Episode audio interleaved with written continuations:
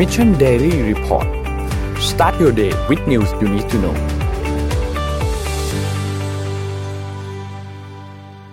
สวัสดีครับยินดีต้อนรับเข้าสู่ Mission Daily Report ประจำวันที่ 15 กันยายน 2564 นะครับ วันนี้คุณอยู่กับพวกเรา 3 คนตอน7โมงถึง8โมงเช้าครับ สวัสดีพี่ปิ๊ก สวัสดีพี่โทมัสครับ สวัสดีครับ สวัสดีครับทุกท่านเลยครับ ครับ วันนี้กลางสัปดาห์ครับ วันพุธแล้วครับ เมื่อคืนนี้ก็มีฟุตบอลเตะกันไปนะฮะใครเชียร์ทีมไหนชนะแพ้ยังไงก็ขอแสดงความยินดีและเสียใจด้วยนะครับบอลอะไรเมื่อคืนความด้วยเสียอะไรใจกับทีมที่โดนยิงในนาทีที่96ด้วยนะฮะอืมใช่ฮะทดเวลาบาดเจ็บแล้วอะครับ บอลอะไรอะถ้วยอะไรเมื่อคืนเมื่อคืนมียูฟ่าครับ บอลยุโรปอืมอืมอืมโอเคไปไปดูอัปเดตตัวเลขอัปเดตกักันนหน่อยครับ เริ่มต้นที่ตัวเลขการฉีดวัคซีนครับ อันนี้เป็นตัวเลขประจำวันที่ 13 นะครับ เราฉีดวัคซีนได้ 676,669 โดสนะครับ รวมแล้ว 40.9 ล้านโดส เป็นเข็มที่ 1 27.5 ล้าน เข็มที่ 2 12.7 ล้าน และเข็มที่ 3 ประมาณ 6 0 0 0 0โดสนะครับ ความคืบหน้าครับ อันนี้เรานับแค่เข็มที่ 1 และเข็มที่ 2 นะครับ เราฉีด 1 2 รวมกันแล้ว 40.3 ล้านโดสนะครับ คิดเป็น 0.33%เหลืออีกประมาณ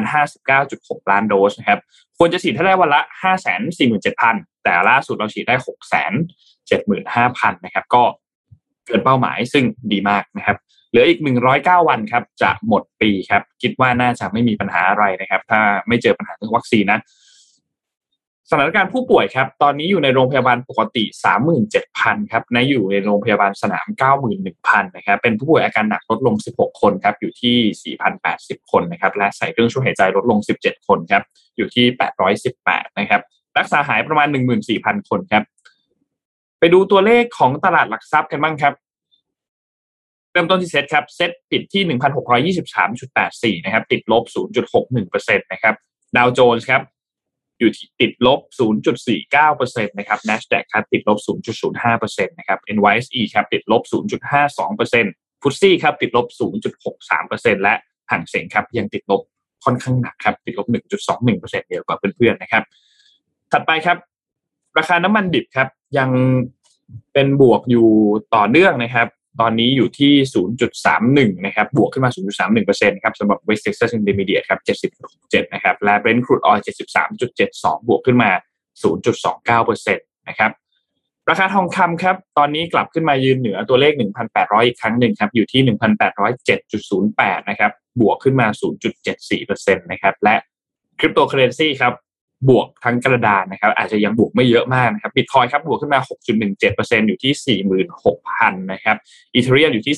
3,003เกือบเกือบ3,004 นะครับ Binance ครับอยู่ที่ 408 ครับ Cardano 2.41 Dogecoin 0.2394 และ Solana ครับ 161.29 นะครับ บวกทั้งกระดานเลยสำหรับคริปโตเคอเรนซีครับ โอเค นี่อัปเดตตัวเลขทั้งหมดนะครับไปมีแรเรื่องอะไรบ้างครับ วันนี้ เมื่อวานนี้ครับ ทางผู้ว่าธนาคารแห่งประเทศไทยคุณเศรษฐพุทธสุทธิวัฒนรพุทธนะครับ กล่าวอืมปาฐกถากล่าวพาตกถาพิเศษนะฮะในหัวข้อ The Future of Financial System อนาคตโลกการเงินนะครับ สิ่งที่หลาย ๆ คนอาจจะประหลาดใจก็คือว่าท่านผู้ว่ายืนยันนะฮะว่าธนาคารแห่งประเทศไทยไม่สนับสนุนให้สกุลเงินดิจิทัล เป็นสกุลเงินที่สามารถนำมาชำระหนี้ตามกฎหมายนะครับ เนื่องจากเป็นสินทรัพย์ที่มีราคาผันผวน และอาจถูกนำมาใช้ในการฟอกเงินนะครับ แต่จะสนับสนุนเทคโนโลยีผ่านสกุลเงินของรัฐในรูปแบบ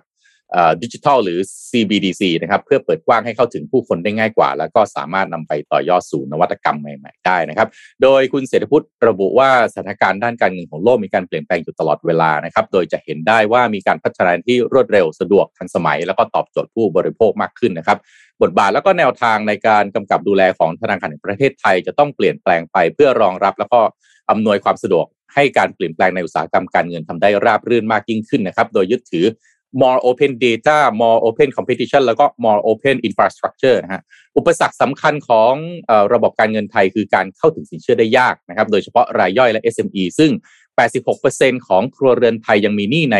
ทั้งในระบบแล้วก็นอกระบบนะครับ ขณะเดียวกันก็พบว่า 60%ของ SME ไทยยังไม่ได้สินเชื่อในระบบสถาบันการเงินเลย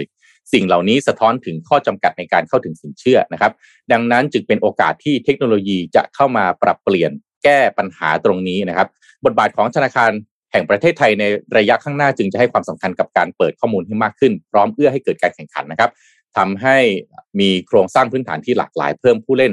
รายใหม่เข้ามามากขึ้น แล้วก็ให้ผู้เล่นเดิมสามารถแข่งขันกับรายใหม่ได้ด้วยนะครับ นอกจากนี้คุณเศรษฐพุทธก็ยังกล่าวว่ากระแสการเชิญชวนนะฮะแล้วก็ชักชวนให้ลงทุนในเงินดิจิทัลที่กำลังเพิ่มขึ้นอยู่ในตอนนี้ทำให้ประชาชนหลายท่านอาจจะยังไม่มีความเข้าใจอย่างดีพอว่ามีความเสี่ยงอย่างไรนะครับ ธนาคารแห่งประเทศไทยก็เลยขอเตือนให้ใช้ความระมัดระวังอย่างสูงเป็นพิเศษในการลงทุนในสินทรัพย์ที่เป็นดิจิทัลแบบนี้นะครับ แล้วก็ต้องระวังไม่ตกเป็นเหยื่อของ มิจฉาชีพนะครับ อีกทั้งสินทรัพย์ดิจิทัลต้องระมัดระวังความเสี่ยงเรื่องการผันผวนของราคา รวมไปถึงอันตรายจากไซเบอร์ด้วยนะครับก็ฝากเอาไว้นี่ถ้าดูตัวเลขเมื่อกี้นะ ท่านคุณเศรษฐพุทธบอกว่า 60%ของ SME ไทยยังไม่ได้สินเชื่อ SME ไทยมี 3 ล้านราย แปลว่า 60%ยังไม่ได้ยังไม่ได้สินเชื่อคือล้าน8แสนราย ที่ปัจจุบันเนี้ยทำธุรกิจไปบนเงินตัวเองล้วนๆหรือเข้าถึงสินเชื่อนอกระบบ ซึ่งต้องบอกว่าอันตรายมากนะสินเชื่อนอกระบบอืม แล้วแหมทางธนาคารก็แทนที่จะห้ามหรือเตือนนะผมอืมก็น่าจะพลิกบทมาเป็นผู้ให้ความรู้จะดีกว่าเปล่าก็อันนี้แหละก็คือเป็นให้ความรู้แบบหลยๆกลางท่นๆคือประหลดใจให้ความรู้แบบอืมไม่ไม่ไม่ต้องบอกว่าดีหรือไม่ดีนึกออกไหมก็ออกมาอืมให้ข้อมูลเป็น เป็นเป็นเป็นแฟกต์อะเนาะแล้วอืมแล้วประชาชนอย่างเราก็พิจารณากันเองคือไอ้ประเด็นคืออะไรรู้ไหมที่ผมติดใจตรงนี้คือไอ้อะไรบางอย่างที่ เคยเคยที่เนี่ยได้บอกยิ่งห้ามเหมือนยิ่งยุอะถูกไหมอ่าโอ้นี่วัยรุ่นนะฮะนี่ใส่วัยรุ่นนะฮะเนี่ยยิ่งห้ามเหมือนเอยิ่งอรู้คือนะฮะคือพอคุณยิ่งไปห้ามอย่ายุ่งอย่านี่อะละคันนี้ไม่ได้ละมันจะอะไรเหรมันต้องลอองมีอะไรเหรออะไรอย่างเงี้ยใช่ไหมเอออ่ามันต้องลองมันต้องอ่ามันต้องลอง เออเหล้าบุหรี่อย่าไปยุ่งนะลูก โอ้โหรีบโอ้โหแต่เราบอกเอ้ยเหล้าบุหรี่มันไม่ดียังไงเออเออไม่ลองดีกว่านะจับอะไรอย่างเงี้ยนั่งใช่ไหมกินกันให้รู้เรื่องไปเลยอย่างเงี้ยเออจบอืมใช่ไหมก็หมดอืมคอคลองใจไปอะเมื่อคืนแฟนบอย เป็นวันของแฟนบอยใช่ไหมครับนนท์ครับผมอ่าเป็นวันของแฟนอ่าบอะอยได้เวลาป้ายยา ได้เวลาฉีดยาจัดใหม่มื่อคืเป็นไงบ้างเนี่ยตอนแรกนนท์เข้าใจว่าไลฟ์ของ Apple เนี่ยจะมาตอนห้าทุ่มครึ่งเราก็นอนกลางวันเลยอืมพอบ่ายๆเย็นๆเรานอนก่อนเลย แล้วเราก็เตรียมตัวมา ปรากฏมาเที่ยงคืนครับ ไม่ใช่ห้าทุ่มครึ่ง มาดึกกว่านั้นอีกนิดนึงอืมแต่ก็อะอืมโอเค ไม่เป็นไร เมื่อคืนนี้เนี่ย Apple ก็มีงานเปิดตัวครับ California Streaming นะครับก็เป็นทีมคุกเหมือนเคยครับ ที่เริ่มต้นเข้ามา เมื่อวานนี้ตอนแรกมีข่าวลือว่าจะมีการเปิดตัวหลายอย่างเลย แล้วคนก็คาดเดาไปต่างๆนานาแต่สุดท้ายแล้วเนี่ย เปิดตัวมาดังนี้ครับ มีอันแรกก็คือมี Apple TV Plus ที่จริง ๆ เปิดตัวมานานแล้วแหละ แต่ว่าเขามีการพูดถึงเพิ่มเติมมากขึ้น เกี่ยวกับพวก Original Series ต่างๆ ที่จะทำเข้ามากับ Apple Plus นะครับอืมแล้วก็มี ถัดมาก็คือ iPhone เอ้ยมีมี i iPad ก่อน iPad เนี่ยมาหลายรุ่นมาก iPad อันแรกคือเป็น iPad ธรรมดาก่อนเลย iPad ธรรมดานี้เป็น iPad ปกติจะเป็น iPad รุ่นเก่าที่เป็นหัวยังเป็น Apple Pencil รับรองรับ Apple Pencil 1 อยู่ แล้วก็ใช้ตัวชิปที่ยังไม่ได้เร็วเทียบเท่ากับอันอื่นนะครับ แต่ว่าที่สำคัญของมันคือราคามันถูกลงเยอะมาก ราคาเนี่ยรู้สึกมันจะเริ่มต้น ถ้าเป็นราคานักศึกษาน่าจะอยู่ที่ 299 เหรียญประมาณนี้อืมประมาณหมื่นบาทอะไรอย่างเงี้ยครับ ซึ่งเป็นราคาที่น่ารักมาก แล้วก็ชิปทุกอย่างใช้ชิป A13 หน้าจอเนี่ย 10.2 นิ้ว เป็น iPad OS อันใหม่ แล้วก็มีอ่ากล้องเป็น Ultra Wide นะครับ แล้วก็ storage เพิ่มขึ้น 2 เท่า มี Touch ID ด้วยนะครับ แต่ว่ายังเป็นปุ่มโฮมที่อยู่ด้านหน้าอยู่ที่ทุกคนเห็นนะครับ อันนี้ก็เป็นอันแรก แล้วถัดมาหลังจากนั้นเนี่ย ก็เปิดตัว iPad mini iPad mini จริงๆ ต้องบอกว่าอยู่คู่มากับ Apple มา สักพักหนึ่งแล้ว แล้วเขาก็มีเปิดตัวรุ่นใหม่มาเรื่อยๆแต่ว่า iPad mini อันนี้เนี่ยหน้าจอเนี่ยก็จะกว้างขึ้นนิดหนึ่งคือมันมันจะมันจะเต็มจอมากขึ้น มันจะคล้ายๆกับตัว iPad Pro ที่เป็นรูปทรงแบบเหลี่ยมๆนิดหนึ่งนะครับ แล้วก็มาพร้อมสีที่ทุกท่านเห็นเลยที่อยู่ในในในจอทางด้านซ้ายข้างบนบนเนี่ยนะครับ ก็มีสีน่ารักน่ารักมีสีชมพูด้วยเป็นสีแบบชมพูอ่อนๆนะครับ แล้วก็รองรับตัว USB-C แล้ว ก่อนหน้านี้เนี่ยเป็นอืม Lightning ตอนนี้เป็น USB-C แล้วนะครับ แล้วก็ Touch ID เนี่ยเอาไปอยู่บนปุ่ม Home เอ้ยไม่ใช่ปุ่ม Home ปุ่ม Power ด้านบนนะครับ สามารถสแกนผ่านตรงนั้นได้เลย หน้าจอเป็นเอ่อ Liquid Retina Display นะครับ ขนาด 8.3 นิ้วนะครับ แล้วก็มี Smart Folio Cover ที่เป็นสีใหม่ๆ ออกมาหลายสีพอสมควร GPU เร็วขึ้น 40% GPU เร็วขึ้น 80%รองรับ Wi-Fi 6 ด้วยนะครับ แล้วก็ที่สำคัญคือ 5G ครับ มี 5G แล้ว ใครยังไม่ได้ดูไลฟ์ตัวนี้เนี่ยตัว iPad mini เนี่ยเขาโชว์ให้ดูว่ามันสามารถที่จะรองรับการทำงานที่แบบอยู่บนเครื่องบิน หรือว่ารองรับการทำงานที่ต้องใช้เอ่อสัญญาณแบบเร็วๆ อย่างเช่น เรื่องของการตรวจ telemedicine ที่ต้องเสียบ เช่นสมมุติว่าเสียบ สายอะไรสักอย่างที่จะต้องไปตรวจร่างกายเนี่ยก็สามารถเสียบโดยตรงเข้ากับ iPad ได้เลย มันก็จะคอนเน c t ทุกอย่างได้เร็วยิ่งขึ้น การถ่ายโอนข้อมูลมันก็เร็วยิ่งขึ้น เพราะว่าทุกอย่างมันถ่ายผ่านสายเป็น USB-C แล้วนะครับ แล้วก็มีพูดถึงเรื่องของ iPad ที่ทำมาจากวัสดุรีไซเคิลอลูมิเนียมหนึ่งร้อยเปอร์เซ็นต์นะครับ recycled aluminum enclosure นะครับ ก็หนึ่งร้อยเปอร์เซ็นต์แล้วก็แน่นอน packaging เองก็ขนาดเล็กลงไปด้วยนะครับสำหรับตัว iPad นะครับ ไม่รู้ว่ายังแถมพวกหัวชาร์จพวกอะไรหรือเปล่านะอันนี้หนูไม่แน่ใจนะยังไม่เขาไม่ได้พูดถึงในไลฟ์เดี๋ยวอันนี้เราต้องรอดูกันอีกทีหนึ่งแล้วก็มาที่ Apple Watch ต่อครับ Apple Watch อันนี้เป็นซีรีส์ที่ 7 แล้วนะครับ Apple Watch ก็ตอนแรกมีข่าวลือว่ามันจะเปลี่ยนรูปทรง มันจะไปเป็นเหลี่ยมๆคล้ายๆ iPhone 12 รุ่นของปีที่แล้วหรือเปล่า แต่สุดท้ายก็ยังใช้ body ที่คล้ายๆเดิมนะครับ แต่ว่าขนาดของหน้าจอมันจะเต็มมากยิ่งขึ้นนะครับ ก็ มี 5 สีใหม่ครับที่เป็นสีของที่เป็นแบบวัสดุแบบอลูมิเนียมนะครับ ก็มีสี midnight ที่เป็น midnight blue เป็นสีแบบน้ำเงินเข้มๆนิดนึงนะครับ แล้วก็ที่เหลือก็เป็นสีที่คล้ายๆ เดิมมีสีสีใหม่อันหนึ่งที่เป็นสีฟ้า อันที่สี่ก็คือสีรู้สึกจะเขาชื่อว่า Sierra Blue หรือว่าอะไรสักอย่างประมาณนี้ครับ ก็น่าสนใจเหมือนกัน แล้วก็มี Product Red ที่มีอยู่แล้ว หน้าจอก็จะสว่างยิ่งขึ้นนะครับ การชาร์จแบตก็จะชาร์จได้เร็วยิ่งขึ้น Apple เคลมว่าตั้งแต่ 0 จนถึง 80 ใช้เวลา 45 นาที และถ้าคุณจะใส่เพื่อใส่ตอนนอนเพื่อจะ tracking sleep ของคุณเนี่ยใช้เวลาชาร์จแค่ 8 นาทีสำหรับการนอน 8 ชั่วโมง ซึ่งซึ่งถือว่าเออโอเคเซอร์ค่อนข้างเซอร์ไพรส์นะครับ แล้วก็แบตเตอรี่สามารถใช้ได้ตลอดทั้งวัน ซึ่งอันนี้จริงหรือเปล่า เดี๋ยวรอดูการทดสอบอีกทีหนึ่งเพราะว่า Apple ก็เคลมคล้าย ๆ ประมาณนี้ค่อนข้างบ่อยสำหรับเรื่องของแบตเตอรี่ไลฟ์นะครับแต่ว่ายังเป็นปัญหาอยู่สำหรับตัว Apple Watch นะครับ แล้วก็มาพร้อม Watch OS ครับที่ต้องบอกว่าใครที่เป็นนักกีฬาไม่ว่าจะเป็นกีฬาอะไรก็ตามกีฬาเล่นเซิร์ฟ ปั่นจักรยาน เป็นกีฬาปีนเขาหรืออะไรก็ตามเนี่ย มีฟังก์ชันที่รองรับพวกนี้เยอะขึ้นมาก นะครับ Apple ทำเรื่องนี้มาได้ค่อนข้างดี มี fall detection ระหว่างออกกำลังกายด้วย เช่น สมมุติว่าคุณปั่นจักรยานอยู่แล้ว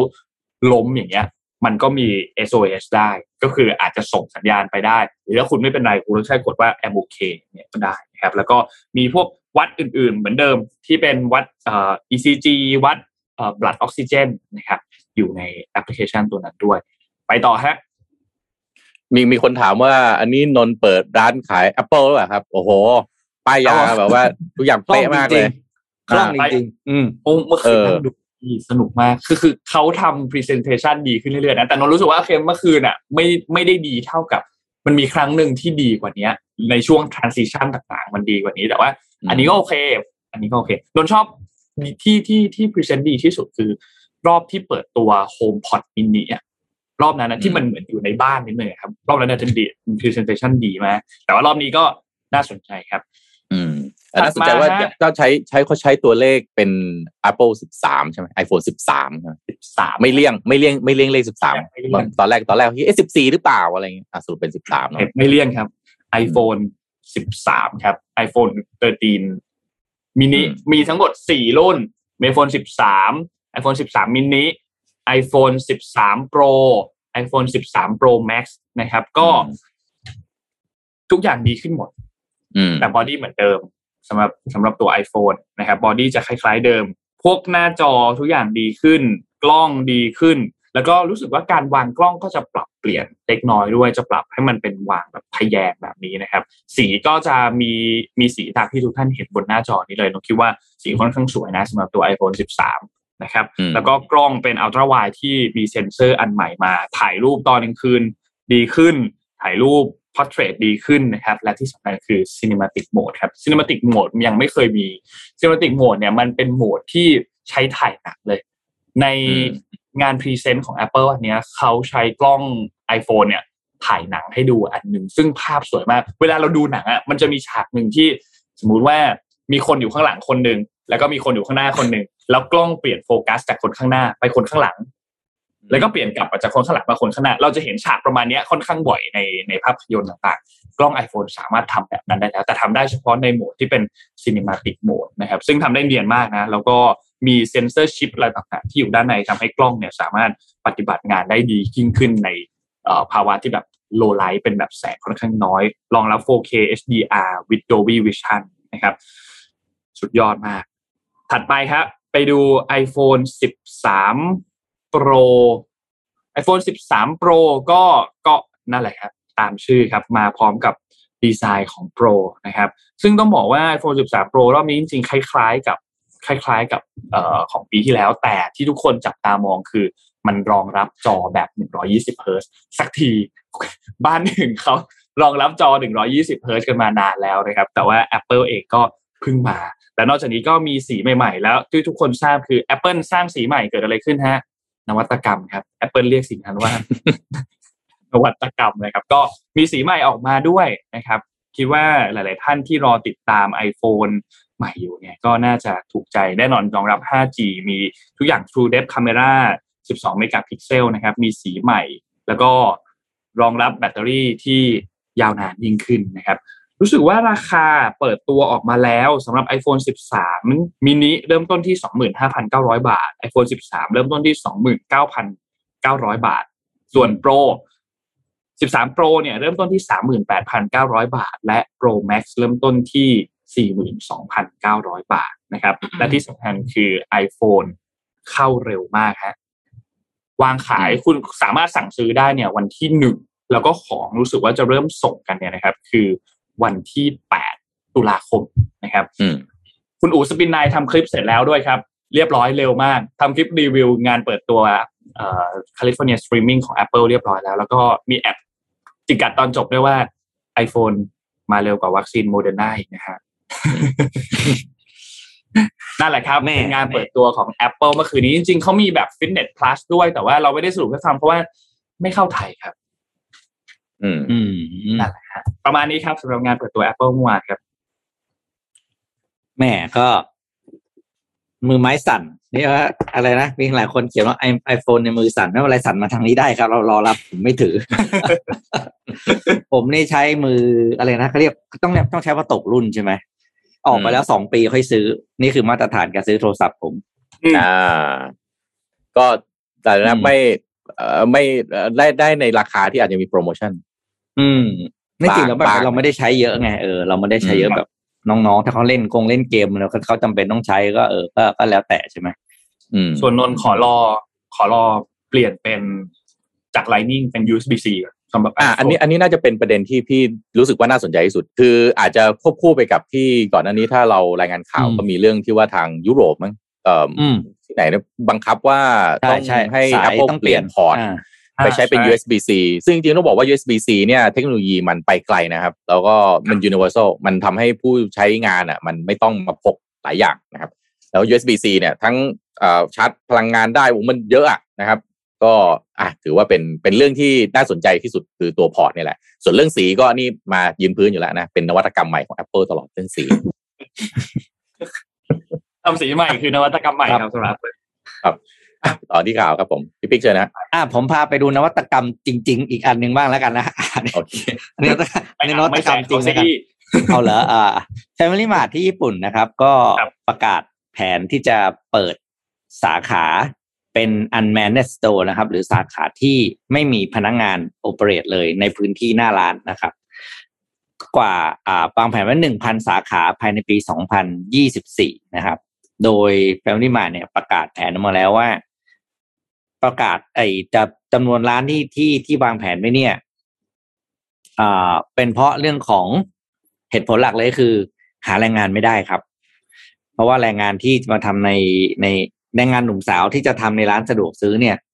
หาได้ได้ยากขึ้นทุกทีนะครับ เพราะปัจจุบันนี้เนี่ยถ้าพูดถึงเรื่องของ labor productivity นะ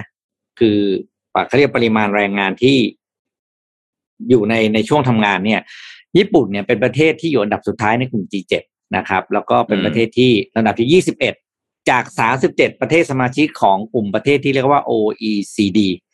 ก็คือเป็นประเทศที่ขาดแคลนแรงงานอย่างหนักมากนะครับและเนื่องจากความขาดแคลนนี้เองก็ทำให้ต้องมีนวัตกรรมในการพัฒนาร้านค้าที่ไม่ต้องมีคนนะในส่วนพื้นที่หน้าร้านนะครับ แต่ว่าหลังร้านเนี่ยไอ้การเอาสต็อกเข้าสต็อกออกเนี่ยยังมีอยู่ ทีนี้ถามว่าไอออยเจ้าโอเปอเรชันในส่วนพื้นที่หน้าร้านเนี่ย ที่แบบไม่มีคนทำงานอยู่มันจะมีอะไรบ้าง นะครับ อย่างแรกเลยก็คือตัว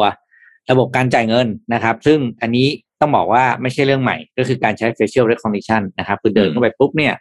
กล้องในร้านเนี่ย ที่เขาดีแคลมีทั้งหมด ไม่ต่ำกว่าหกสิบตัวต่ออมต่อต่อต่อหนึ่งสาขานะครับ ซึ่งมันจะกระจายอยู่ตามอ่าทุกมุมของร้านรวมถึงบนเชลฟ์ด้วยนะ คือเราตอนที่เราไปยืนตรงหน้าเชลฟ์เนี่ยปกติมันจะไม่มีกล้องใช่ไหมครับ แต่ตอนเนี้ยมันจะมีกล้องละสมมติว่าคุณธรรมะไปยืนตรงอ่า ไออะไรนะเชลฟ์ของบะหมี่พวกบะหมี่ซองอะไรอย่างเงี้ยนะก็จะจำหน้าเราไว้ปุ๊บนะครับอืมทีนี้เมื่อคุณโทมัสหยิบของขึ้นมาหนึ่งชิ้นนะครับ เทคโนโลยีที่สองจะทำงานทันทีนั่นก็คือเวทเวทเซนเซอร์ มันจะอืมชั่งน้ำหนักของของที่อยู่บนชั้นน่ะว่าถูกหยิบออกไปกี่กรัมอืมมันก็จะช่วยคำนวณว่า อ่าของเนี่ย อ่าของตัวไหนถูกหยิบออกไปบ้างนะครับซึ่งบวกกับตัวกล้องที่ที่เซ็นเซอร์เวลาที่หยิบของออกไปแล้วนะครับ ส่วนที่สามก็คือเรื่องของการจ่ายเงิน ต่อไปนี้เนี่ยอะปกติถ้าเราถ้าเราไปร้านที่ไหนจ่ายเงินแล้วก็จะถ้ายุคปัจจุบันเราใช้โทรศัพท์มือถือใช่ไหมแล้วเราก็โอนเงินหรืออะไรเข้าไป แต่นี้ไม่ต้องละ เพราะว่าไอ้เจ้า facial recognition ที่บริเวณแคชเชียร์เนี่ยมันจะจำหน้าเราไว้ว่าเราเป็นใคร แล้วก็อืมอ่าตัดเงินได้เลยจากที่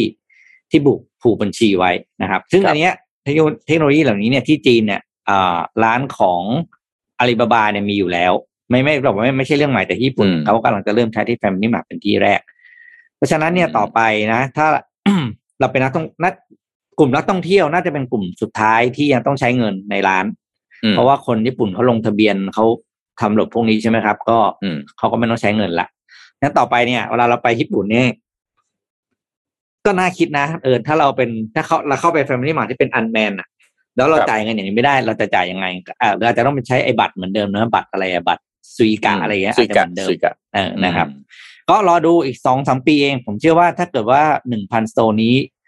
operate ได้อย่างอ่าราบรื่นนะ ไม่มีปัญหานะ ต่อไปเนี่ย เทรนด์ของร้าน CVS ทั่วโลกก็จะเป็นแบบนี้เพราะเทคโนโลยีมันมันมันมันอืมตามกันได้ง่าย อืมน่าสนใจจะมาไทยไหมฮะเนี่ยเขาบอกไหมฮะจะมาไทยไหมฮะไม่ไม่ได้บอกครับ แต่ผมว่ายังไงก็มาอืม เพราะว่าสุดท้ายมันตอบอยู่แล้วเพราะอย่าลืมว่าต้นทุนของการจัดการร้านสะดวกซื้อเนี่ยค่าคนเนี่ยอยู่ที่ประมาณสามสิบแปดเปอร์เซ็นตนะครับอืมอืมแต่เขาไม่กลัวเพขราะองว่าหายครับพี่ปิ๊กเขาไม่กลัวโดนขโมยของหายเออถ้าถ้าที่นู่นอะผมว่าไม่แต่ที่นี่ไม่แน่เออเออมีคนมีคนบอกว่าโอ้เดินเออเข้าร้านทีนึกว่าเซเลบฮะมีกล้องตั้งหกสิบตัวเนี่ยคอยจับเราอย่างน้อยนะอย่างน้อยนะครับผมเออตัวอย่างน้อยมนะครับเออคือเขาจับคุณทุกมุมอะ อืมอืมอืมคือถ้าถ้าะณตอนที่ผมไปที่ที่เอ่อหังโจวสองปีสองสามปีก่อนน่ะเขายังแค่เอาของไปสแกนนะอืมเอาของที่เราใส่ตะกร้าแล้วก็ไปวางสแกนแล้วก็อ่าเดินออก แต่เนี่ย self checkoutเป็น self เป็น self อ่าเช็คเอาท์ใช่ไหมมแต่เนี่ยคือไม่รับต้องไม่ต้องสแกนแล้วคุณใส่กระเป๋าเดินตั้งแต่หยิบปุ๊บมันแทบจะคิดตังค์คุณแล้วอะอันนี้ seamless ก็คือเดินปั๊บอืหยิมบหยิบหยิบหยิบเสร็จปั๊บสแกนหน้าปุ๊บเดินออกเลยกลับบ้านเลยคือเวลา รวดเร็วมากนะฮะอืมอ่า โอ้น่าสนใจแต่ว่าไม่แน่ใจผมมีอีกปีกคำถามหนึ่งศัลยกรรมมายังสแกนได้เปล่าก็ตอนที่คุณทำ KYC ไปไงอ่าตอนที่คุณทำตอน ถ้าคุณทำทีหลังอันนี้อีกเรื่องหนึ่งอ่าตอนที่คุณสมมติตอนคุณธรรมัสลงทะเบียนไว้ก่อนจะไปทำสัญญกรรมใช่ไหมแล้วคุณไปทำหลังจากนั้นน่ะระบบมันต้องมา verify คุณใหม่นี่ผมไม่แน่ใจแต่คิดว่าได้นะ เพราะว่า อืมไม่งั้น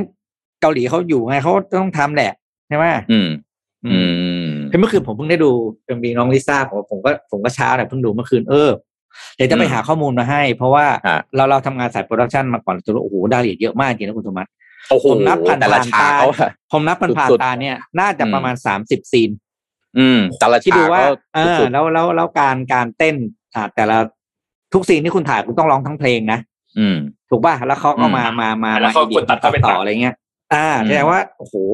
ทั้งอ่าตัวศิลปินและแดนเซอร์อะ โหอืมดูเขาเต้นกี่รอบอะกว่าจะได้เป็นเพลงเพลงกว่าจะได้เป็นเอ็มบีเพลงหนึ่งอะดูแล้วก็เออก็ยอมใจยอมใจรายละเอียดนะทุ่มต้องเทบอกว่าอืมรายละเอียดเขาอะเขาเนี่ยพระเจ้าอยู่ในรายละเอียดจริงๆ ถ้าไปดูแบบอืมฉากที่อืมแบบเต้นมีต้นไม้อืมหรือฉากที่คล้ายๆกับเรื่องของเอ่อม็อบ หรือฉากที่แบบ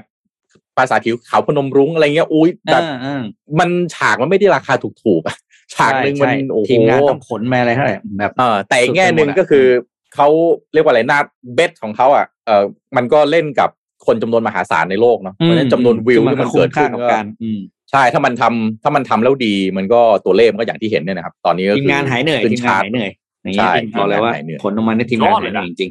อืมนะครับก็ยอดวิวขึ้นรู้สึกจะขึ้นเร็วเร็วที่สุดเลยๆน่าจะเกือบสองร้อยแล้วมั้งเมื่อคืนผมเป็นคนที่ร้อยเจ็ดสิบล้านอะประมาณอะ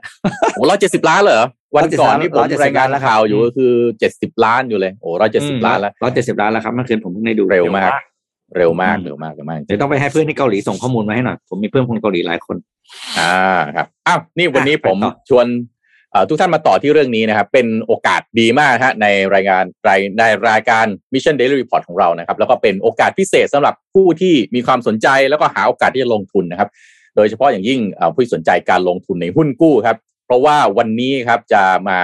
เอ่อเราได้รับเกียรตินะฮะจากผู้บริหารสองท่านนะครับ จากทางแสนสิริแล้วก็ธนาคารไทยพาณิชย์นะฮะที่จะมาให้สัมภาษณ์ถึงหุ้นกู้แสนสิริ IEC นะครับซึ่งเป็นความร่วมมือระหว่างแสนสิริกับธนาคารไทยพาณิชย์นะครับ ท่านแรก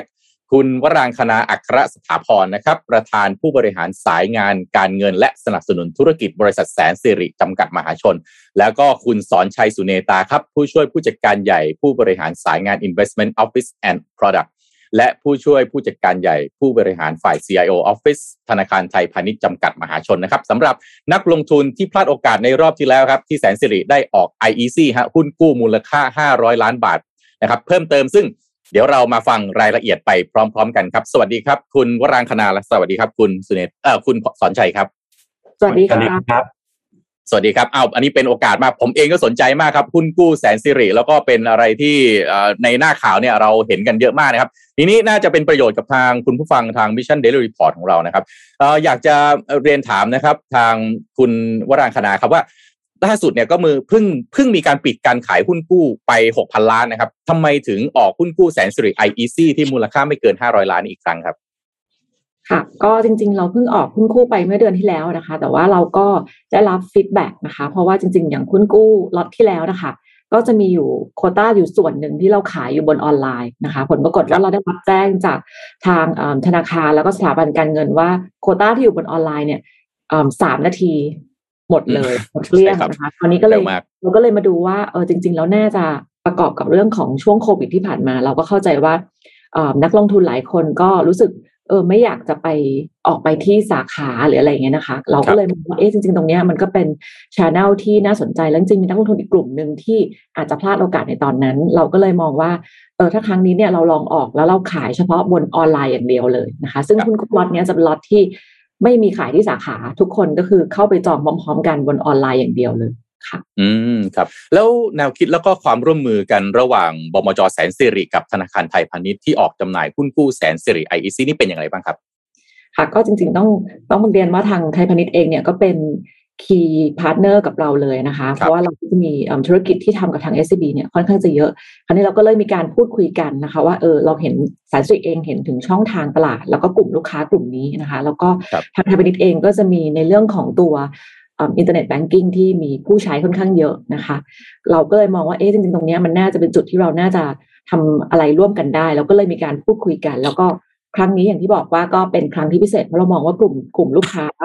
กลุ่มที่เราอยากจะจับ จับอ่าในครั้งเนี้ยค่ะ มองว่าหนึ่งอ่าอาจจะถนัดในเรื่องของการจองออนไลน์ด้วยกับสองอืมคือมองว่าเราอยากจะลงไปในกลุ่มลูกค้าที่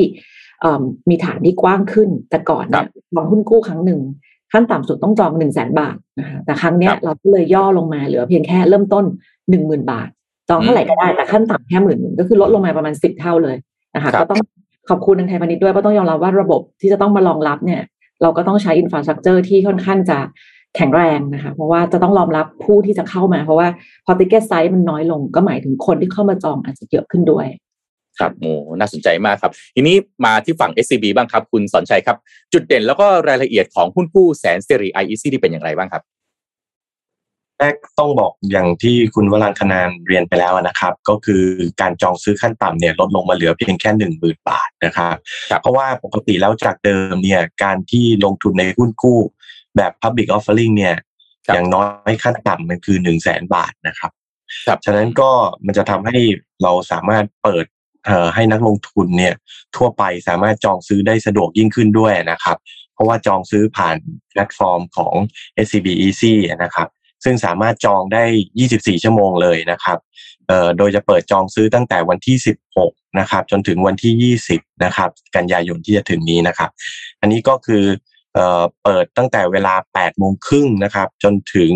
เวลา3โมงครึ่งของวันที่ 20 เลยนะครับอืมนี่ก็จะทำให้นักลงทุนเนี่ยลดความยุ่งยากของการกรอกเอกสารด้วยนะครับ เพราะว่าเอ่อไม่จำเป็นต้องกรอกบนกระดาษนะครับ แล้วก็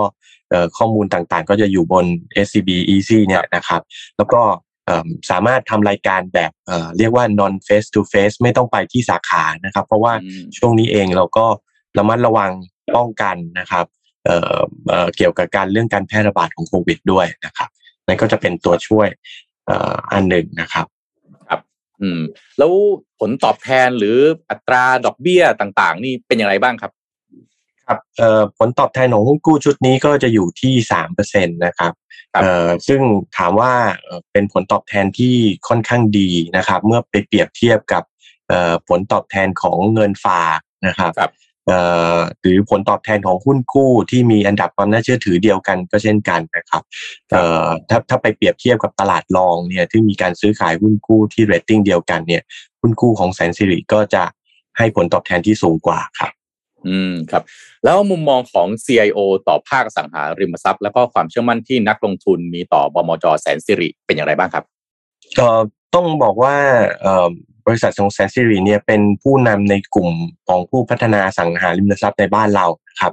มีประสบการณ์มามากกว่า 35 ปีนะครับครับก็ต้องบอกว่าแสนสิริเองเนี่ยปัจจุบันยอดขายเป็นอันดับหนึ่งในอุตสาหกรรมนะครับอืมผู้พัฒนาอสังหาริมทรัพย์บ้านเรานะครับครับแล้วก็เอ่อบริษัทเนี่ยมีความยืดหยุ่นในการปรับตัวค่อนข้างมากนะครับครับก็ถือว่าเป็นบริษัทเอ่อแรกๆเนี่ยที่มีการเตรียมสภาพคล่องนะครับ ให้เพียงพอในการรับมือของโควิดนะครับ ก็ต้องบอกว่าโควิดเนี่ยกระทบเอ่อมีผลกระทบกับเศรษฐกิจ ผลกระทบกับหลายบริษัทมากเลยนะครับครับแต่เอ่อทางแซนทูริเองเนี่ยก็ได้เตรียมสภาพคล่องไว้อย่างดี ตั้งแต่เกิดโควิดรอบแรกเมื่อปี 2020เลยนะครับ ตั้งแต่ช่วงต้นๆปีเลยเอ่อ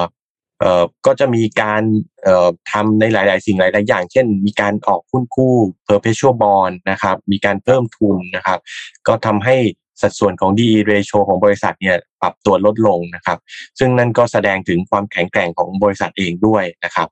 นอกจากนั้นก็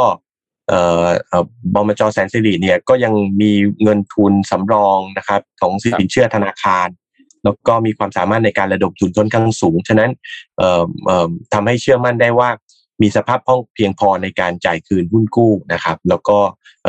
ตราสารหนี้อื่น ๆ ของบริษัทด้วยนะครับในอนาคต ครับอืมครับผมก็สุดท้ายนี้อยากให้เอ่อทั้งสองท่านได้กล่าวทิ้งท้ายนะครับ เชิญชวนผู้สนใจลงทุนนะครับ ก่อนจะเปิดจองซื้อพร้อมกันทั่วประเทศตอนแปดโมงครึ่งนะครับ ขอเรียนเชิญคุณเอ่อวรังคณาครับ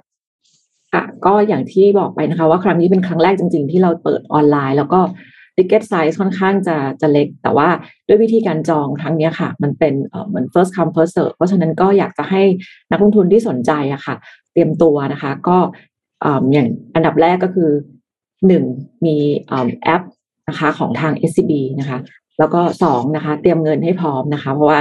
มีบัญชีแล้วแต่ว่าถ้าไม่มีเงินจองในวันนั้นก็อาจจะมีปัญหานะคะ แล้วก็สามก็คือเข้าไปทำแบบทดสอบไปก่อนนะคะ มีการลงทะเบียน เพราะว่าก็จะเหมือนการที่เราไปซื้อหุ้นกู้ทั่วไปที่ต้องมีการทำแบบประเมินความเสี่ยงก่อนนะคะ ก็คืออยากให้เตรียมตัว สามอันนี้ให้พร้อมก่อนนะคะ เพราะว่าพอถึงเวลา8ปดโมงครึ่งวันที่ 16 ก็จะได้สามารถจองซื้อได้เลยนะคะ ก็อยากจะฝากเพราะว่าอย่างที่ทาง SCB ได้คุณสอนชัยได้บอกไว้นะคะ ว่าก็เป็นเอิ่มทางเลือกอีกอันหนึ่งในช่วงที่อัตราดอกเบี้ยอาจจะค่อนข้างจะต่ำนะคะ ครับขอเรียนเชิญคุณสอนชัยครับปิดท้ายครับ ครับก็เอิ่มการลงทุนในหุ้นกู้ชุดนี้นะครับเอ่อก็สามารถทำได้อย่างสะดวกแล้วก็ง่ายมากนะครับ แล้วก็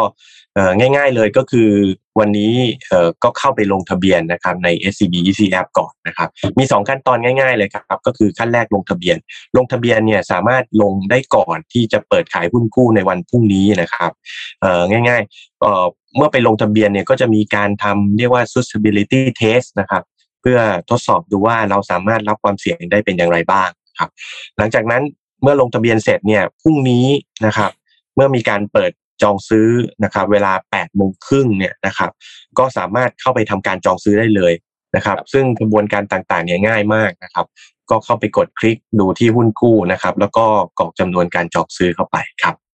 อ่าครับก็น่าสนใจมากๆนะครับ เป็นโอกาสในการลงทุนในช่วงเวลานี้ แล้วก็ทำผ่านออนไลน์ด้วยนะครับ น่าสนใจมากว่าพรุ่งนี้จะถล่มทลายเหมือนคราวที่แล้วหรือเปล่านะครับ อย่างไรก็ดีนะครับ ก็โปรดทำความเข้าใจในลักษณะสินค้านะครับ เงื่อนไขผลตอบแทน แล้วก็ความเสี่ยง ก่อนตัดสินใจลงทุนนะครับสำหรับผู้ที่สนใจหุ้นกู้แสนสิริ IEC ก็สามารถศึกษารายละเอียดเพิ่มเติมได้ทางกล่องข้อความที่ทางแอดมินนะครับเดี๋ยวจะเอามาปักหมุดเอาไว้ให้นะครับก็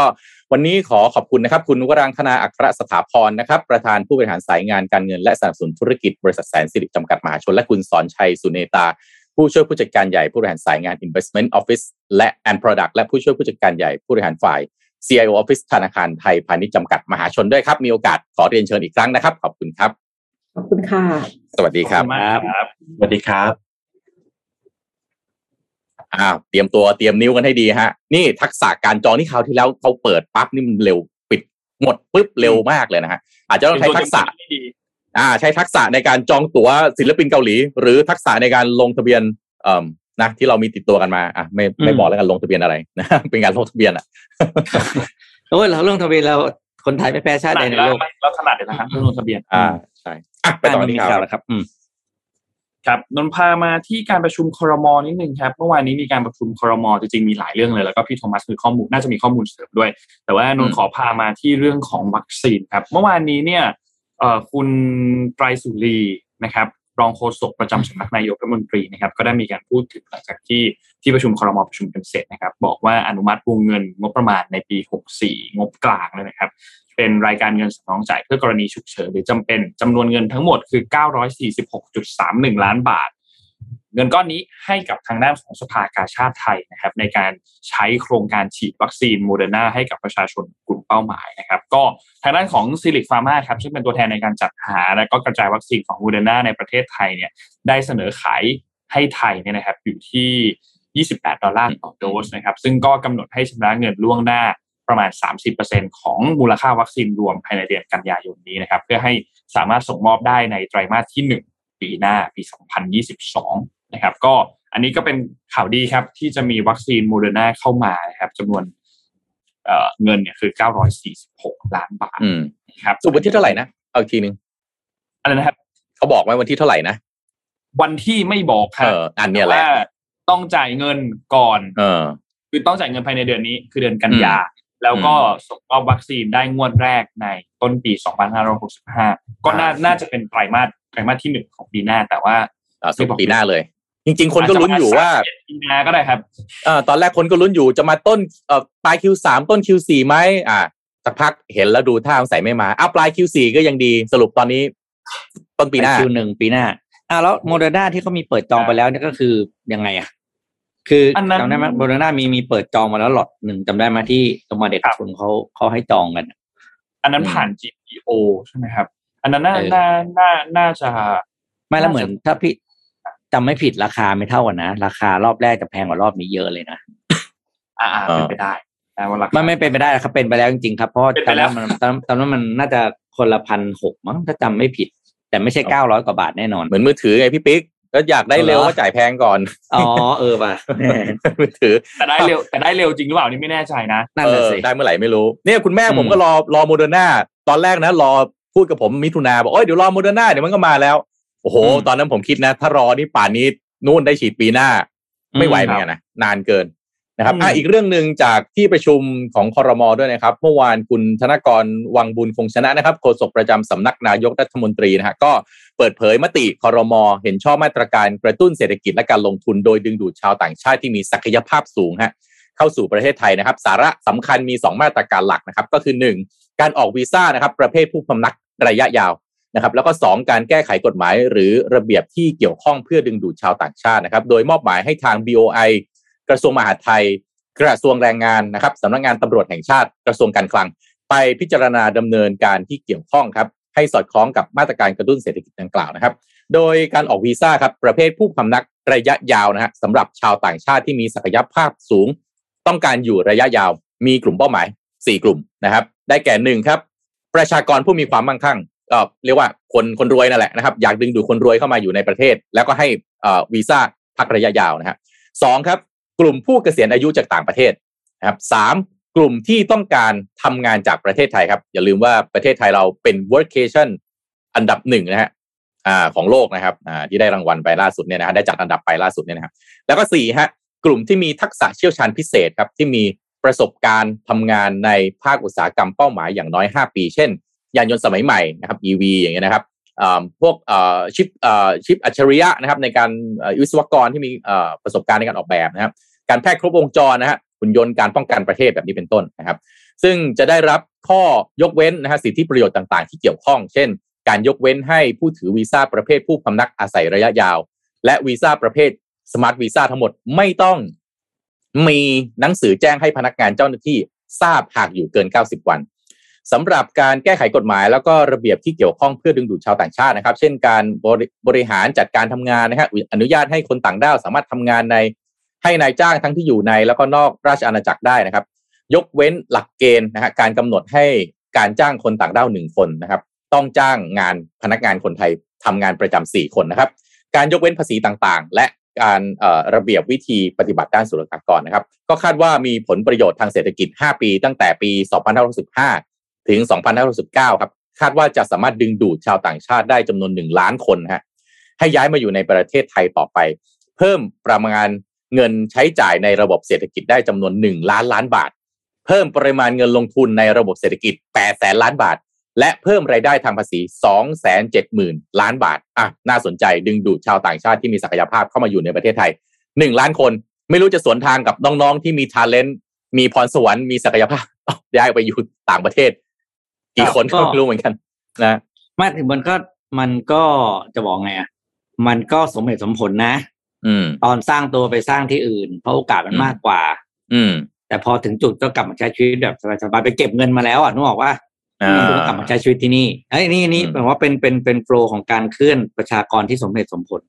อืมแหมคุณก็ทุกวันก็รู้บ้านเรามีตังค์ทำอะไรก็ง่าย แหมแต่การไม่อยากตบท้ายแต่การด้วยประโยคนี้เลย ผมก็ว่าจะพูดไม่เอาอย่าเลยคันปากเดี๋ยวพูดไปเดี๋ยวอะไรอีกผมเอาพูคดนก็ให้ชอบพูดนะ อยู่เมืองไทยคือแล้วมีสตังค์อะไรก็ง่าย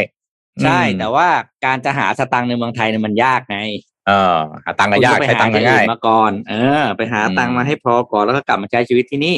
อืม อืม อืมอืมเมื่อกี้อะเมื่อกี้ เมื่อกี้มีถามกันเรื่องของอืมแผนวัคซีนว่าเอ๊ะสรุปว่าอะไรมาเดือนไหนบ้างอืมข้อมูลที่มาจากสาธารณสุขอัปเดตตอนเดือนสิงหาคมเนี่ยนะครับ แล้วก็เอาแค่ถึงสิ้นปีนี้พอนะ สิ้นปี 2021 เดือนกันยาเนี่ยเราจะมีซีโนแวคเข้ามา 6 ล้าน มีแอสตราเซเนกาเข้ามา 7.3 ล้าน มีไฟเซอร์เข้ามา 2 ล้าน แล้วก็มีวัคซีนทางเลือกคือซีโนฟาร์มอีก 2 ล้านนะครับอืมอันนี้คือเดือนกันยา เดือนหน้าครับ เดือนตุลาครับ มีซีโนแวคอีก 6 ล้าน มีอืมแอสตราเซเนกา10 ล้าน มีไฟเซอร์8ล้านนะครับและเดือนพฤศจิกาครับเรามีแอสตราเซเนกา13 ล้าน มีไฟเซอร์ 10 ล้านนะครับและเดือนธันวาครับเรามีแอสตราเซเนกา13 ล้านไฟเซอร์ 10 ล้าน และโมเดอร์นาที่เป็นวัคซีนทางเลือกอีก 5 ล้านครับรวมแล้วทั้งหมดอืมปีนี้เรามีวัคซีน 140 ล้านโดสครับอืมเดือนหน้าเนี่ยน่าสนใจครับ เดือนตุลาเนี่ยนะครับแผนที่จะฉีดที่สาธารณสุขเขาวางแผนไว้ยี่สิบสี่ล้านโดส ก็ตกอืมวันหนึ่งก็สี่ห้าแสน800,000นะครับ ก็อืมเออใช่ไหมเออแปดสามยี่สี่83เออแปดสี่แปดแสนวันละแปดแสนเท่าทีโอ้ยน่าสนใจมากว่าไม่น่า นี่รายงานตัวเลขนี่ลุ้นเลยนะ อาจจะมีบางวันแตะล้านอะอ้าวใช่เพราะเออเสาร์อาทิตย์อาจจะมีอาจจะมี slow ลงใช่ไหมอืมอืมเสาร์คือเสาร์อาทิตย์อะ drop drop ตลอดอยู่แล้วอืมในมันจะเหลือแค่ว่าสองแสนสามแสนบางวันเป็นหลักหมื่นก็มีฮะ แต่ว่าอืมวันธรรมดาเนี่ย มีใกล้เคียงหลักล้านก็มีเหมือนกัน อืมครับอ่าก็ลุ้นลุ้นกันเชีไปยร์กันตอนนี้ นาทีนี้ไม่ต้องมาอะไรมาก เอาใจช่วยบุคลากรให้ฉีดให้ได้ แล้วก็ให้ให้เขาปลอดภัยด้วยนะบุคลากรการแพทย์เนี่ยเขาก็โอ้ใช่อะเดี๋ยวพาไปดูอีกข่าวหนึ่งครับ ที่เกาหลีครับ เป็นกรณีพิพาทต่อเนื่อง แล้วก็ครับไม่จบง่ายๆแน่นอนนะครับ กับอืมระหว่างประเทศ อ่าเกาหลีใต้กับบรรดาบิ๊กเทคนะครับ ล่าสุดนี้เมื่อต้นสัปดาห์นี้เองนะครับ หน่วยงานที่เรียกว่าอ่า South Korea Fair Trade Commission หรือ FTC เนี่ยนะครับ ก็อ่าประกาศว่าจะปรับเงินกับ Google นะครับ เป็นจำนวนเงินสองแสนเจ็ดพันสี่ร้อยล้านวอน หรือประมาณหนึ่งร้อยเจ็ดสิบเจ็ดล้านเหรียญสหรัฐนะครับ เยอะนะ ด้วยข้อหาว่า Google เนี่ยบังคับให้ Samsung Electronics แล้วก็ผู้ผลิต อ่า Smart Device ค่ายอื่นๆ เนี่ย ต้องใช้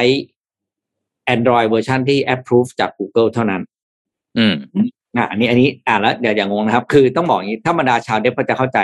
คือ Android ที่เราเห็นอยู่ที่มันมาอยู่บนโทรศัพท์แล้วเนี่ยมันเป็นเขาเรียกว่ามันเป็นเวอร์ชันที่อ่า approve แล้วว่าใช้งานได้จริง แต่ว่าในภาษาของ dev เนี่ยมันจะมีอีกเวอร์ชันหนึ่งที่เขาเรียกว่า fork version อืมค รับ fork นี่คือ F O R K นะ fork version เนี่ยเป็น fork ที่อ่าทำไว้เพื่อให้ไปคิดค้นพัฒนาอะไรต่อได้ แต่ว่ายังไม่เป็น officially นะครับอืมซึ่งการพัฒนาไอ้ไอ้ fork เนี่ย มันเป็นการพัฒนาที่อ่าสามารถเอา source code จากแอปอื่นมาประยุกต์ใช้อะไรอย่างเงี้ยได้นะเพื่อความสะดวกนะในเชิญที่เข้าไปไปไปตามเรทเอาแล้วกัน ทีนี้อ่าสิ่งที่เกาหลีอ่า FTC ของเกาหลีใต้เนี่ย ปรับ Google ก็เพราะว่า Google เนี่ยบังคับให้ developer หรือตัวแบรนด์ผู้ผลิตมือถือ หรือ smart device ต่างๆ เนี่ยเซ็นข้อตกลงยินยอมว่าตัวเองจะต้องใช้เจ้าอ่า approve version ของ Android เท่านั้นนั้นเนี่ยมันเลยเป็นการจำกัดสิทธิ์ในเรื่องของการอ่าพัฒนาแล้วก็รวมถึงเรื่องการเปิดเผยเรื่องของโค้ดต่างๆ ที่ที่จะเข้าไปอ่าให้ให้ทาง Google ได้เห็นทั้งหมดในเรื่องของการ develop โปรแกรม นะครับอืมทีนี้ทางฝั่ง FTC เนี่ยออกมาให้สัมภาษณ์ว่าไอ้เงินที่ค่าปรับเนี่ย มัน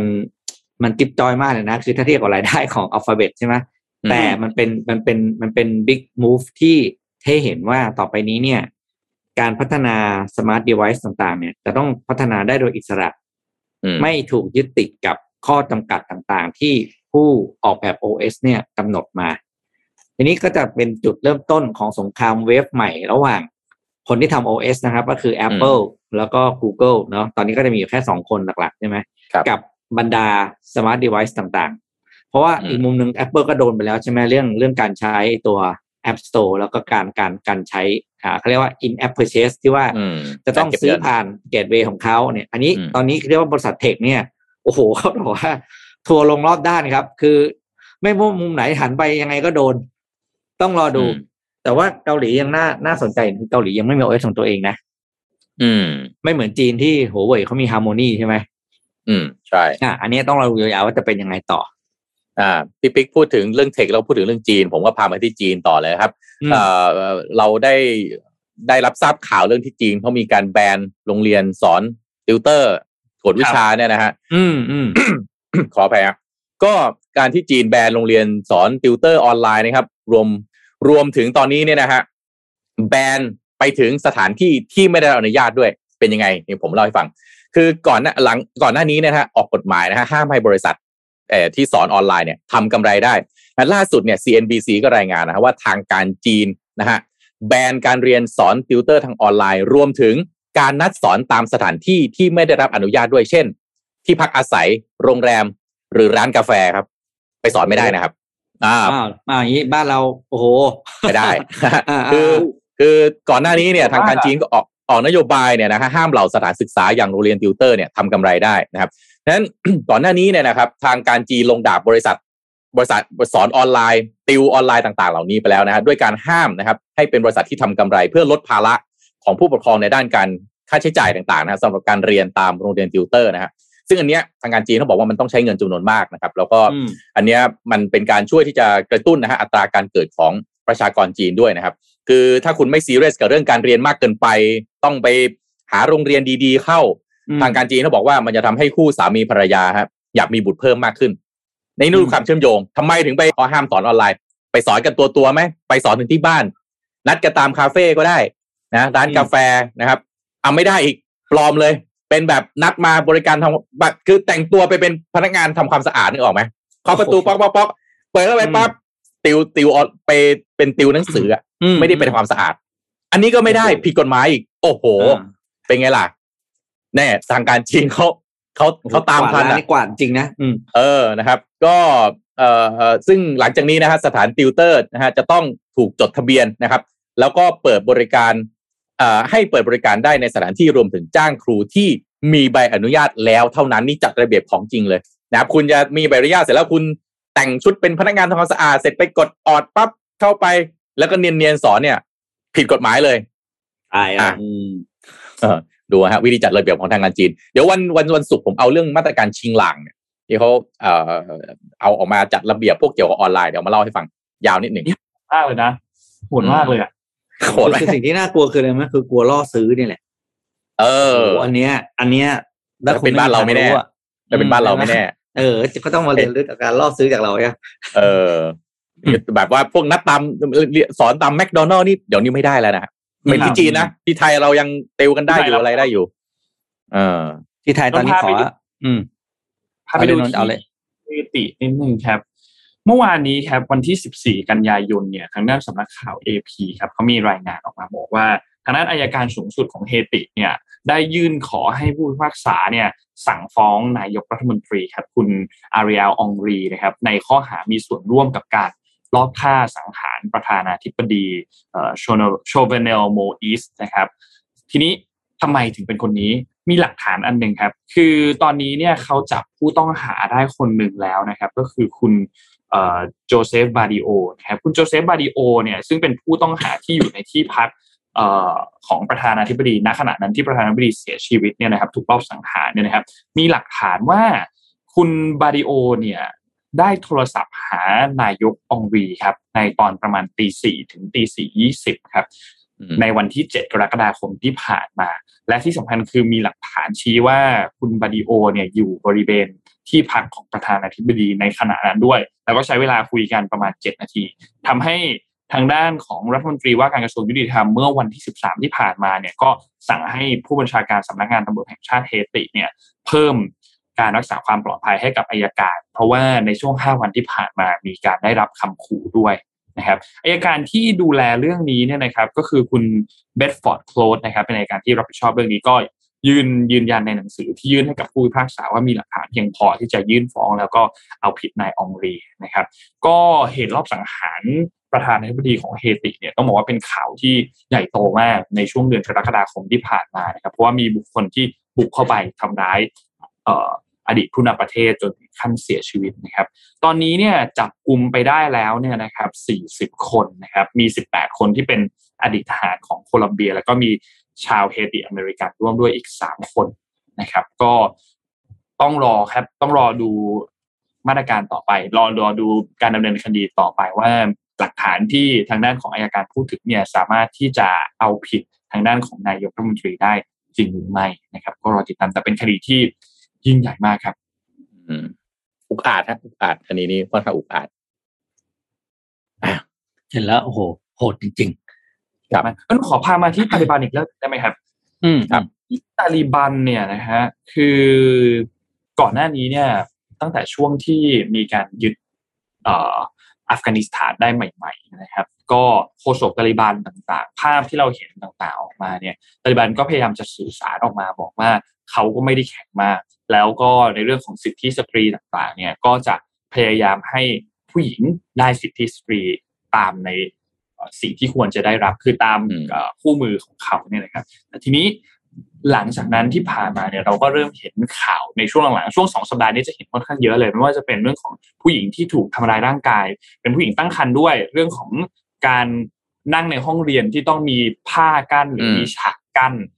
แม้ว่าจะอยู่ในห้องเรียนเดียวกันนั่นเอง แล้วก็เรื่องของการทำงานเรื่องของอะไรต่างๆ เนี่ย ก็มีประเด็นขึ้นมา ทีนี้สมาชิกอาวุโสกลุ่มของตาลิบันเนี่ยนะครับ คุณวาฮิดุลเลาะ ฮาชิมีเนี่ยนะครับเขาก็ออกมาพูดถึงบอกว่าผู้หญิงชาวอัฟกันเนี่ยนะครับไม่ควรที่จะได้รับอนุญาตให้ทำงานร่วมกับผู้ชาย ตามที่กฎหมายชาริอะเนี่ยได้กำหนดไว้ ซึ่งนั่นหมายความว่าผู้หญิงจะไม่สามารถเข้าทำงานในหน่วยงานของรัฐ ธนาคาร สื่อองค์กรต่างๆ เนี่ย ซึ่งต้องบอกว่าค่อนข้างได้รับแรงกดดันจากทางด้านของฝั่งชาวโลกชาวประชาคมโลกเนี่ย ค่อนข้างเยอะเพราะว่าต้องการที่จะเปิดพื้นที่ให้กับผู้หญิงสามารถที่จะทำงานในอัฟกานิสถานได้นะครับทำให้ประเด็นเรื่องนี้เนี่ยก็คนก็เริ่มสงสัยแล้วว่า เอ๊ะที่ตาลิบันเคยพูดถึงไว้ตอนแรกๆกับตอนนี้เนี่ย มันกลายเป็นว่าภาพอันนั้นอะมันขัดกันหรือเปล่า เกิดความกังวลเกิดขึ้นว่าผู้หญิงชาวอัฟกันเนี่ยอาจจะถูกผลักออกไป ไม่สามารถที่จะทำงานได้นะครับ หรือผู้ชายผู้หญิงไม่สามารถที่จะทำงานร่วมกันได้ ซึ่งก็นั่นหมายความว่า เป็นเรื่องที่ต้องพูดคุยกันต่ออีกค่อนข้างนานครับสำหรับเรื่องของประเด็นเกี่ยวกับทางตาลิบัน แต่ทีนี้ทางการตาลิบันที่ออกมาประกาศเนี่ยนะครับเขาบอกว่าผู้หญิงชาวอัฟกันเนี่ยยังคงได้รับอนุญาตให้สามารถทำงานได้ เรียนหนังสือได้ แต่จะต้องสร้างพื้นที่แยกขึ้นมา เพื่อรองรับเฉพาะผู้หญิงเท่านั้น โดยผู้หญิงยังสามารถ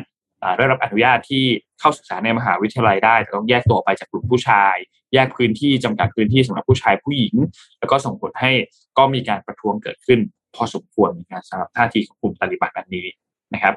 มีข้อมูลอันหนึงที่น่าสนใจมากครับ คือในช่วงที่ตาลิบันปกครองประเทศอยู่ประมาณ 20 ปีที่แล้วเนี่ยนะครับ สัดส่วนของผู้หญิงที่ทำงานศูนย์เปอร์เซ็นอืม20ปีที่แล้วนะ20เปอร์เซ็นแต่เมื่อปี 2020 ที่ผ่านมาเนี่ยนะครับ สัดส่วนที่ผู้หญิงทำงานเนี่ยนะครับอยู่ที่ 23เปอร์เซ็นเพิ่มขึ้นมา 20เปอร์เซ็นต์นะนะ 23เปอร์เซ็นตนะครับ ในช่วงระยะเวลา 20 ปีที่ผ่านมาเนี่ยนะครับ อันนี้เป็นข้อมูลจาก World Bank ทีนี้หลังจากนี้ปี 2022 23 24 25 เนี่ย ต้องรอดูสแตทอีกครั้งหนึงครับว่าอัตราส่วนของการทำงานผู้หญิงผู้หญิงที่ทำงานอ่าเป็นชาวอัฟกันเนี่ยจะลดลงหรือเพิ่มขึ้นอย่างไรบ้างนะครับ แต่ถ้าดูจากท่าทีของตาลิบันตอนนี้มีแนวโน้มที่จะลดลงค่อนข้างเยอะครับ อืมครับก็ค่อนข้างท้าทายนะครับ เรื่องของเอ่ออัฟกานิสถาน โดยเฉพาะเรื่องของสิทธิสตรี แล้วก็สิทธิมนุษมนุษยชนขั้นพื้นฐาน อย่างการครับศึกษาหรือการไปทำไปทำงานเพื่อจะหาเลี้ยงชีพนะครับก็ภาพที่ออกมาบางทีสำหรับคนที่ไม่ได้คุ้นเคยกับกฎชาริยะก็อาจจะน่าตกใจ สักนิดหนึ่งนะครับ การแต่งกายนะครับหรืออะไรต่างๆเหล่านี้ที่อาจจะไม่คุ้นเคยนะครับ ก็คงต้องตามให้กำลังใจกัน ก็หวังว่าเอ่อทุกอย่างก็หวังว่าจะอยู่กันได้แบบว่าไม่มีความขัดแย้งที่รุนแรงเกินไป นะครับเอิ่มใช่เห็นนนท์พูดถึงเรื่องของสตรีแล้วก็การทำงานครับ ผมพาทุกท่านมาที่ยุโรปนิดหนึ่งนะครับ ที่อังกฤษนะครับ เรื่องนี้น่าสนใจนิดหนึ่งตรงที่มันเป็นคดีความที่มีการฟ้องร้องกัน แล้วก็ถึงสิ้นสุดนะครับ คุณแม่ชาวอังกฤษเนะครับเอ่อล่าสุดเนี่ยชนะคดีในการฟ้องร้องนายจ้างครับ ที่ไม่อนุญาตให้เลิกงานนะครับเวลาห้าโมงเย็นเนี่ยนะครับ เพื่อไปรับลูกที่เนอร์เซอรี่นะครับ ก็ได้เงินชดเชยมานะครับ ประมาณ8ล้านบาทนะครับ คิดเป็นเงินไทยประมาณ8ล้านบาทนะครับ BBC ก็รายงานว่าคุณแม่เนะครับในรูปเนี่ยชื่อว่าคุณอลิซ ทอมป์สันนะครับเป็นเอ่อเอ่อคุณแม่ชาวอังกฤษนะฮะถูกนายจ้างปฏิเสธไม่ให้เลิกงานในเวลา 17 นาฬิกานะครับหรือว่า5โมงเย็นเพื่อไปรับลูกที่เนอร์เซอรี่จนสุดท้ายก็ต้องตัดสินใจลาออกจากงานนะครับ แล้วก็กลายเป็นคดีฟ้องร้องกับนายจ้างนะครับ ซึ่งในที่สุดศาลก็ได้ตัดสินให้ชนะคดีนะครับ สั่งให้นายจ้างชดเชยเงินเป็นจำนวน 185,000 ปอนด์หรือประมาณ 8.3 ล้านบาทนะครับ ในการพิจารณาคดีดังกล่าวศาลพิพากษาเห็นแล้วว่า การที่นายจ้างปฏิเสธคำขอร้องนะครับ ของทอมสันที่ต้องการเลิกงานเร็วกว่าปกติ แลกกับการเข้างานเร็วกว่าเวลาเพื่อให้ครบชั่วโมงการทำงานนะครับ โดยให้เหตุผลว่าต้องไปรับลูกที่นอร์สรีให้ทันเวลานั้นเป็นพฤติกรรมที่แสดงถึงการกีดกันทางเพศนะครับ ภายหลังการตัดสินนะครับคุณทอมสันก็เปิดใจกับ BBC ว่าอันนี้เป็นการเดินทางที่ยาวนานแล้วก็เหน็ดเหนื่อยมากๆนะครับ ฉันทุ่มเททั้งกายและใจให้กับอาชีพในหน้าอสังหาริมทรัพย์มานานกว่าทศวรรษแต่ก็ไม่ประสบความสำเร็จเท่าไหร่ ในสภาพสังคมที่ให้ความสำคัญกับผู้ชายมากกว่าผู้หญิง แม้ฉันจะทุ่มเททำงานหนักมาตลอดเพื่อสร้างความสัมพันธ์กับลูกค้าจำนวนมากนะครับ ทั้งนี้ฮะคุณอลิสทอมสันก็เป็นผู้จัดการเป็นอดีตผู้จัดการฝ่ายขายของบริษัทตัวแทนอสังหาริมทรัพย์เล็ก ๆ แห่งหนึ่งในกรุงลอนดอนเอิ่มเธอทำงานกับบริษัทแห่งนี้มาระยะเวลาหนึ่งฮะก่อนที่จะตั้งครรภ์ในปี 2561 นะครับ หลังสิ้นสุดระยะเวลาคลอดก็ได้กลับไปทำงานตามปกตินะครับ ตามการขอร้องของนายจ้าง ซึ่งพิจารณานะครับ ให้เธอเอ่อขอร้องนายจ้างว่าขอให้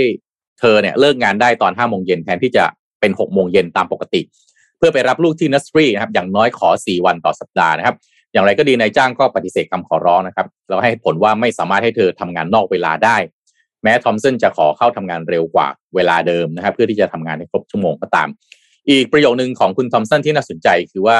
ฉันขอให้พวกเขายืดหยุ่นเรื่องเวลาการทำงาน แต่กลับไม่ได้รับการพิจารณาอย่างจริงจัง ฉันได้เสนอในสิ่งที่ฉันต้องการเสนอไปแล้วนะครับ แต่หากสิ่งนั้นไม่ได้เป็นผลดีกับบริษัทนะครับมันคงจะดีถ้าพวกเขายื่นข้อเสนออะไรบางอย่างกลับมาครับพร้อมระบุว่าหากเขาต้องการให้ฉันทำงานเร็วขึ้น อาจจะเป็น8โมงถึง5โมงเย็นเพื่อให้ครบชั่วโมงการทำงาน ฉันก็ยินดี แต่นี่ไม่ได้ทางไม่มีทางออกอะไรให้ฉันเลย ไม่มีการรับฟัง ไม่มีการพิจารณาใดๆ ฉันไม่มีทางเลือกอื่น นอกจากตัดสินใจลาออกคำถามที่คุณทอมสันถามกลับมาอีกก็คือว่าทำอย่างไรครับ คนเป็นแม่ถึงจะมีโอกาสทำงาน และดูแลครอบครัวไปพร้อม ๆ กันได้ นี่คือปี 2021 แล้วไม่ใช่คศ1971 ฉันมีลูกสาว และฉันก็ไม่ต้องการให้เธอต้องเจอกับสภาพแบบเดียวกันอีกใน 20-30 ปีหลังจากนี้เมื่อเธอต้องเข้าสู่สังคมการทำงานนะครับก็เรื่องนี้เป็นเรื่องที่น่าสนใจ คือผมอ่านข่าวนี้แล้วผมค่อนข้างเข้าใจอะนะครับ อาจจะด้วยเพราะว่าเรา มาเราโตๆแล้วเนี่ยนะครับคือคุณแม่ที่ต้องทำงานไปด้วย เลี้ยงดูลูกไปด้วย โดยเฉพาะลูกเล็กเนี่ยท้าทายมากนะครับ คือมันเหนื่อยมาก คือผมคิดว่าจริง ๆ แล้วเนี่ยเอ่อคุณแม่เนี่ยชอบการเลี้ยงลูกอย่างเดียวนี่คืออาชีพที่ยิ่งใหญ่ที่สุดเท่าที่โลกนี้จะสามารถออกแบบอาชีพมาได้แล้วนะครับอืมเอ่อการที่ยังสามารถเลี้ยงลูกแล้วทำงานไปด้วยได้นี่ อันนี้ยอดมนุษย์นะสำหรับผมนะอืมอืมจากที่เห็นยอดมมานุษย์นะครับอืมนั้นเอ่ออันนี้น่าน่าสนใจมากกว่าหลังจากนี้นะครับ เราคลายล็อกดาวน์ต้องมีการกลับไปทำงานตามปกติแล้วเนี่ย การเนี่ยแหละฮะเอ่อผู้เอ่อคุณผู้หญิงหลายท่านที่ต้องเลี้ยงดูลูกด้วย ลูกหลายของหลายท่านอาจจะยังต้องเอ่อเอ่อเอ่ออะไรฮะเรียนทางไกลอยู่ อาจจะยังเข้าโรงเรียนไม่ได้ยังไม่ได้วัคซีนหรือเปล่า จะทำอย่างไร น่าสนใจมากนะครับ ครับ อืมสนใจครับสนใจ เชื่อมกันพอดีเรื่องเชื่อมกันพอดีเลยเรื่องเรื่องของสิทธิสตรีอันเนี้ยถ้าเป็นคือพอพอด้วยความที่เป็นคดีฝั่งยุโรปเนี่ยโอ้ก็เราเราจะเห็นคดีที่แบบประมาณอย่างเงี้ยค่อนข้างบ่อยแล้วก็ชนะ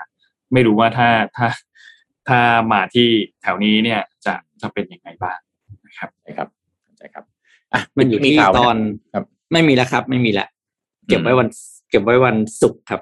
พอดีเดี๋ยววันนี้ผมต้องบอกขออนุญาตเลิกเร็วเพราะว่าเดี๋ยวจะไปถ่ายงานกับทาง Mission ต่อ อืมครับอ่าเดี๋ยวพรุ่งนี้นนท์จะมาชวนคุยเรื่องการเปิดประเทศครับ เพราะว่าเมื่อวานเนี้ยโฆษกประจำสำนักนายกรัฐมนตรีบอกว่าหนึ่งตุลาดีเดย์ไม่เลื่อนเหมือนเดิม ทุกอย่างเป๊ะเหมือนเดิม เดี๋ยวมันอืมเดี๋ยวว่าพรุ่งนี้พรุ่งนี้มาชวนคุยนะครับเพราะว่าเป็นประเด็นที่น่าสนใจเหมือนกันครับเปิดประเทศหมายถึงว่าเปิดให้นักท่องเที่ยวเข้ามานะถูกต้องครับใช่อ่า เอาแล้วไม่รู้ใครกลัวใครอะนาทีเนี้ยน่าสนใจมากนะตามพอใครหลังกลัวใคอะไรไม่นะรู้เขาเรียกเศรษฐกิจก็อยากให้เดิน เชื้อโรคก็ไม่อยากได้ เอาเออครับอ่าโอเคเข้าใจนะมันก็ต้องเดินหน้าแหละแต่ว่าเราจะรับมือยังไง อืม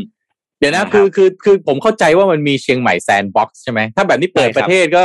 แซนด์บ็อกซ์ก็ไม่ต้องมีดิใช่ไหมก็ลุยเลยลุยโลดเปิดประเทศเข้ามาแล้วอะไรอย่างงี้ใช่ใช่ไหมคำว่าเปิดนี่คือคำว่าเปิดนี่คือให้เข้ามาเลย แต่ว่า